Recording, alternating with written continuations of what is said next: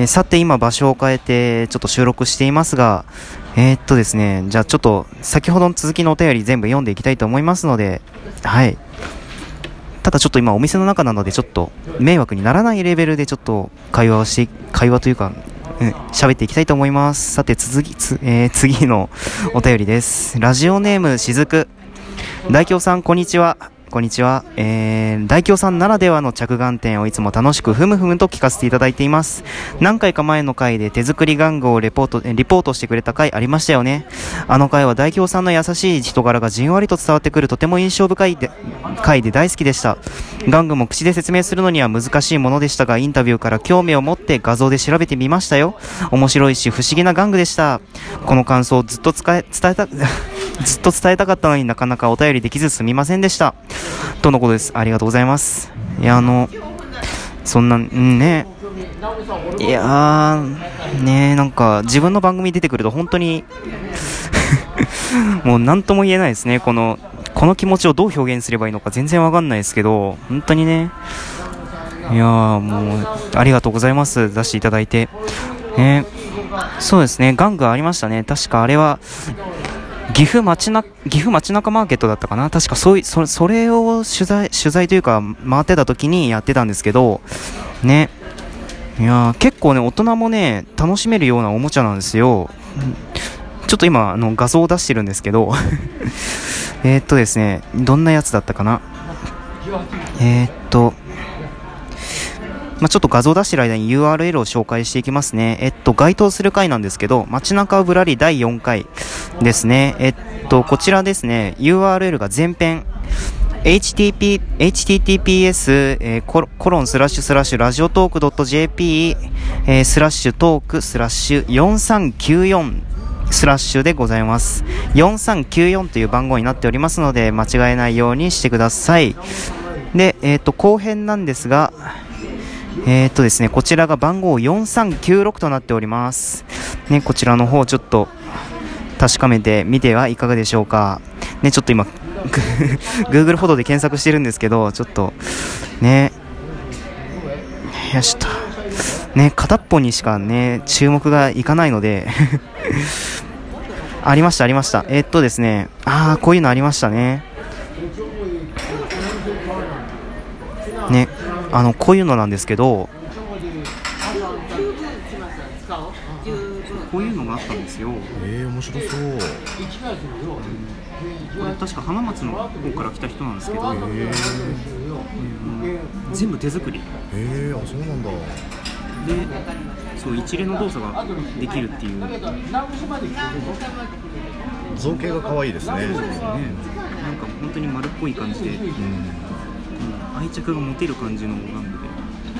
これも猫。あ猫、うん、こうやって立ったり。そうねちょっと今カメラが カメラが上下の方行っちゃったんですけどもこんな風に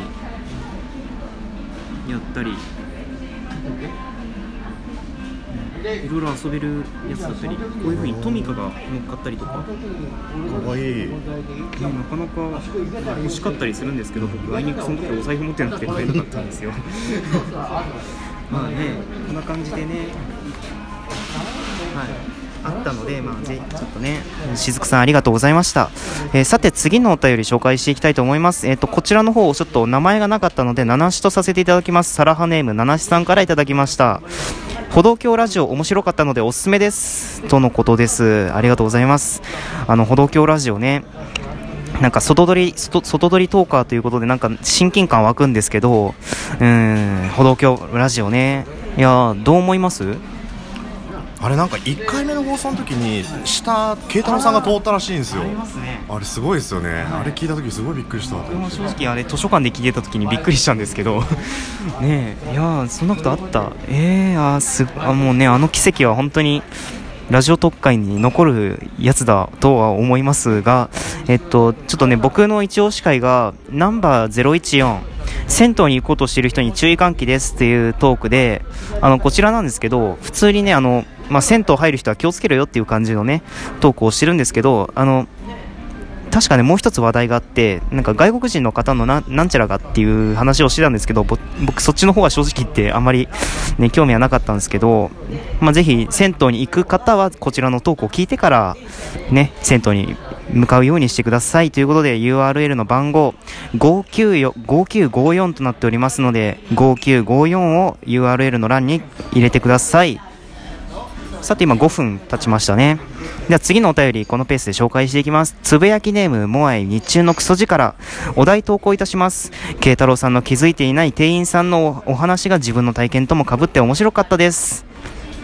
土下座？土下座の顔文字が入ってますね。えー、っと、まあ、ということでありがとうございます。モアイさんは、あの、名古屋、名古屋のトーカーさんで、ね、昨日、あの、と、まあ、慶太郎さんとか、あと運営の方井上さんとかとコラボしてたのかな？ちょっと正直言ってあの僕昨日昨日から Google ホームがお家に来て全然ラジオトーク聞けなかったんですけど あのねえいやあの昨日の配信聞かれました？あれだって慶太郎さんって関東の人ですよね。俺すごいなって。本当にフットワーク軽いですよね。フットワだいぶフットワーク軽いなと思って。あれ面白かったと思います。ですよね。ね。いやねそんな感じで慶太郎さんの番組がねちょっとここで紹介されてるんですけどえっとですねこちらの番組えっとシャープ127お願い気づいて。えっとこちらの番号5793 5793となっております。えーね。いや僕も正直ねそういうあでもあんまりないかもしれないですね。あの僕そもそも飲食店とかあんまり行かないのでうん。まあ多分社会人になったらもうちょっとそのその経験するのかなっていうことでまあねお便りこれで次行きたいと思います。あのモアイさんありがとうございました。えさて次もなあの名前が書いてありませんでしたので七しとさせていただきます。サラハネーム七し印象に残ったラジオトークの番組、ガタマロノート、知識量は人生を楽しむ上で重要だと感じております。かっこ、シャープ12、閉じかっこ。とのことです。ありがとうございます。あの、ガタマロノートですか？うん。あの、ぶっちゃけた話をしてしまうと、僕、あの、うん、あんまりね、聞かない、聞かなかったんですよ。あの、ガタマロノートっていう番組はね。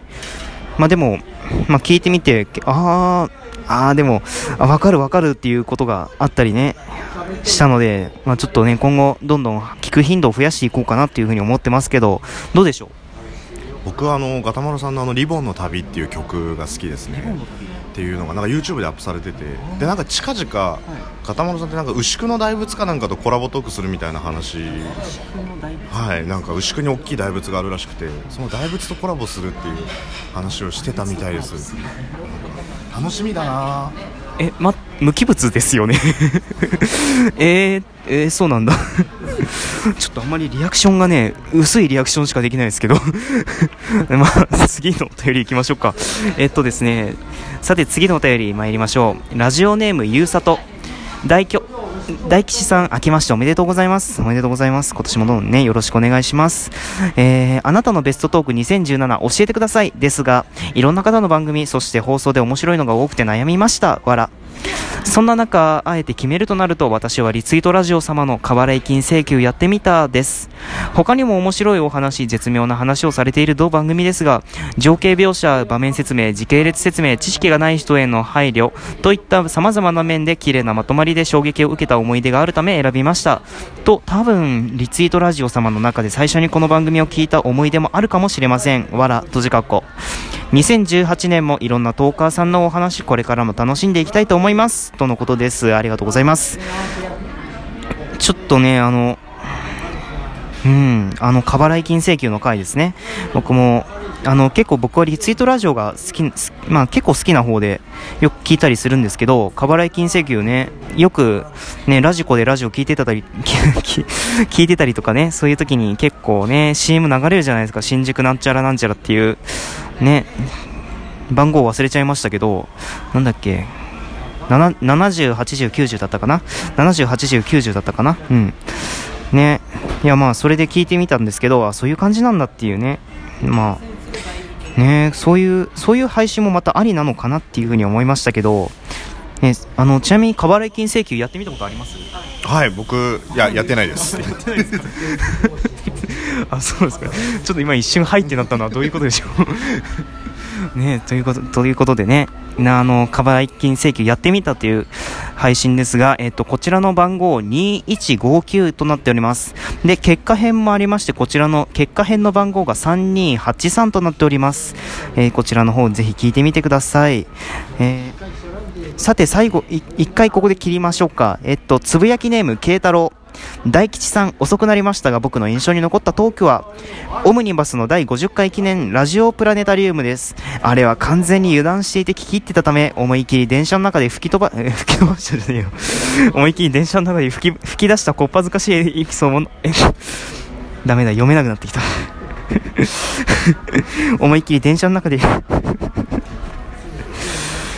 電車の中で吹き出したこっぱずかしいエピソードもあり非常に印象深い回となりましたわら以上紹介よろしくお願いしますということです紹介していきますよえー、なねあ はい、えっと、ラジオ、ラジオプラネタリウムですね。あの、た、あれはなんか屋外で撮ってたのかなね。うん。大、なんか大三角形とか言ってましたけど、よくわかんないかったですけど、ね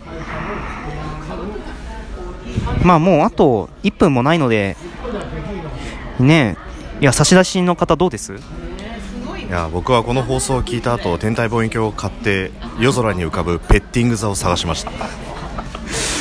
え見つかりました？